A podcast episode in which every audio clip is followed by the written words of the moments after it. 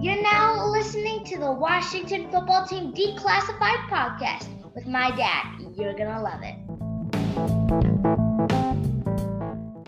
Washington Football Team Declassified family. Glad to have you back.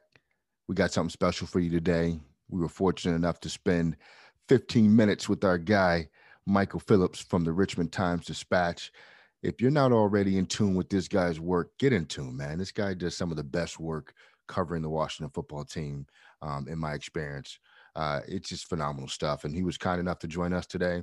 If you're not already interacting with him on Twitter, you can find him at Michael PRTD. Michael PRTD. Check out his work in the Richmond Times Dispatch as well.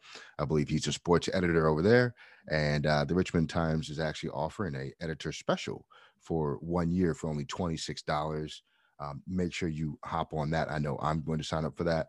Um, that's only about 56 or 50 cents a week, guys. Get on top of that, man, because that's some of the best information you can get. And if you're not already, follow me on Twitter at declassifiedwft. Uh, you'll find all the podcasts that we put out over there. Uh, you know, come talk sports, man. This is what it's all about. Sports is a community thing, and I want to maintain the community with you guys and keep up with what's going on with this Washington football team. But let's get to what you came for. Michael Phillips. All right, let's jump right into it. So, as a fan of the Washington football team, quarterback is always an issue. It's just part of our history. Um, we went into this season with the expectation that maybe Dwayne Haskins would continue the leap that we saw at the end of last season. However, that didn't seem to be the case. Um, how early on in the season, or maybe even the offseason, were you aware that this was probably not going to work out long term? This surprised me somewhat, yeah, and I, I, think there was generally an optimistic tone all offseason, and I think the coaching staff felt that way too. They challenged him. Uh, he rose to that challenge. He had very good offseason workouts, put in the work. Um, you know, I, I think during training camp, you would say camp did not go as well as you hoped it would, um, and certainly everybody realized that. But that that that also wasn't make or break. You know, I, that that's not. You know, there are lots of guys who are terrible in practice who are good in games. Um, but I think once the game started, it became very clear. It was just this thing where it was very tough for him to make the reads in real time in an NFL game. It just wasn't clicking for him for whatever reason. And then, you know, it, it kind of snowballed from that in, into, you know, I, I, thought a very early benching in week four, uh, but ultimately one that was validated there when he got his second chance and, and wasn't able to make anything of it. Yeah, and and you mentioned him getting benched and coming back and having a second chance. And um, as for that second chance, was there anything that Haskins could have done with that second opportunity to maybe regain regain some traction long term with the organization, or do you think it was kind of a moot point at, at that point? You know, I I don't think the bridge had been completely burned, um, but I I think it certainly became burned after the the you know it wasn't necessarily the Instagram posts by themselves, but then the way he he handled that and, and that week and then coming out and and you know obviously not playing well in a big game situation.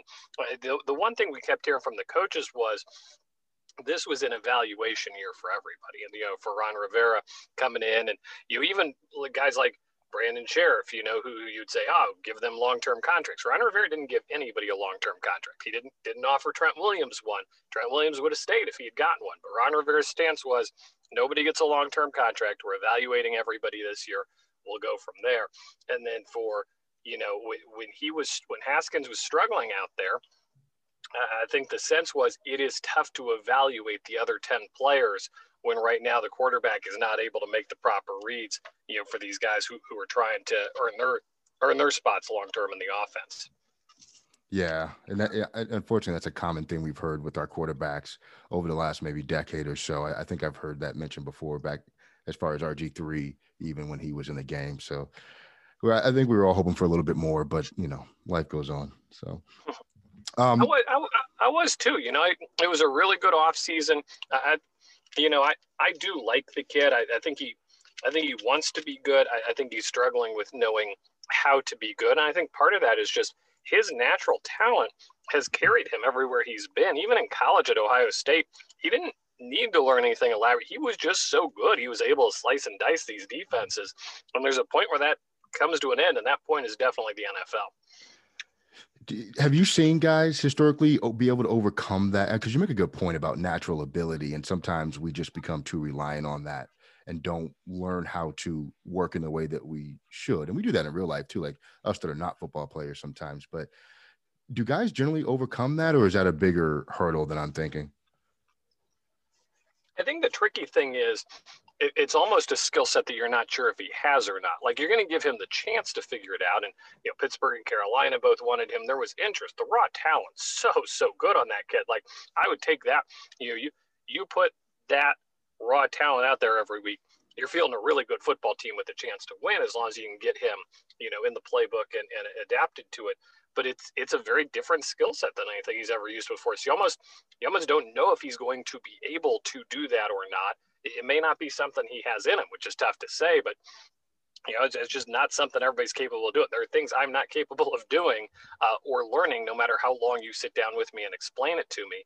Um, you know, th- this is a skill set that like 20 people in the entire world possess. That's why everybody needs a quarterback every year. Uh, that's why it's so hard to find one. Right. that's a good point. Um, and speaking of finding one, you know, this organization has really had their problems uh, finding franchise level quarterbacks. And I think the closest we've come is Kirk Cousins. And at least on the outside looking in, it seemed like the franchise was not entirely sure about him. In your years covering the team, have you been able to pinpoint anything specific about the organization that maybe leads to our inability to find that position? I think the Cousins one is interesting. So you, you can identify really easily with RG3 and Haskins. Those were both picks that were made by the owner and you can you can take the merits of it aside. I, I still think RG three was a good pick, man. I mean, he, even going back to 2012, like or 2011, and you know, looking at scouting him, knowing what we know now, somebody's still going to pick him top 10. Like the loads of talent there are still undeniable. What he did for the game, that was a really fun year. But organizationally, when the owner makes a draft pick instead of the coaches and instead of the scouts, it starts you on a bad foot. It really does, you know. And, and I, I think that was one of the disadvantages Haskins had. Jay Gruden didn't want him. And then Jay Gruden got saddled with him and didn't do anything with him. Now, that's not a permanent all time excuse because Ron Rivera did put the time in, did work with him, and did want him. So, you know, that's not an excuse for Haskins this year. But I think it was a very valid excuse last year. You know, you, you had a coach who didn't want the guy. You know, that's a tough spot to put somebody in. Obviously, with the Shanahan's and RG3, that became fractured. Um, so, so there's your number one right out of the gate. The owner shouldn't be making draft picks um, just because of the potential for, you know, in the future that it sets up there. Now, I I think history has treated the Kirk Cousins decision somewhat well. I uh, you know, I don't think he's performed in Minnesota to a level where you'd say, "Oh my goodness, look look what we missed out on long term." I, I do think you know it, it, It's interesting. There seem to be two ways to get a franchise quarterback, and that is you grab the guy at number one, and he's awesome. Matt Stafford was awesome, number one. Uh, you know, Alex Smith for a while, you know, number one pick, very good. Your Peyton Mannings, of course. Um, you know, Trevor Lawrence is going to be that this year. Sometimes they're just guys you can't miss on or you got to find a guy and you got to develop a guy and you got to put him in the system. Dak Prescott, Russell Wilson, uh, Josh Allen in Buffalo, who was not a, a, top 10 pick. You know, if you have a good system that you can put these guys in and a good culture, I, I, think that goes a long way towards helping them out for success. And that's, I think, why there's reason to be optimistic about Ron Rivera is I think he's building the culture. And so when you insert a quarterback into it, I, I think there's a better chance it's successful. Yeah. And, and the Kirk Cousins argument rages on across Facebook groups from forever, forever, you know. And and I agree with you. I don't I don't think that if he's here, our fortunes of this franchise have greatly changed. I think the big thing might be we just might not have been in a position to take Chase Young last year. But at this point, I would rather sacrifice Kirk Cousins being here to have Chase Young on our roster. Man, I love Chase Young so much. What a fun young kid. Yeah, he really is. He really is. And um, hopefully we get more picks like that. Uh, so we all witnessed the quarterback play all throughout the season. In my opinion, none of them were particularly great.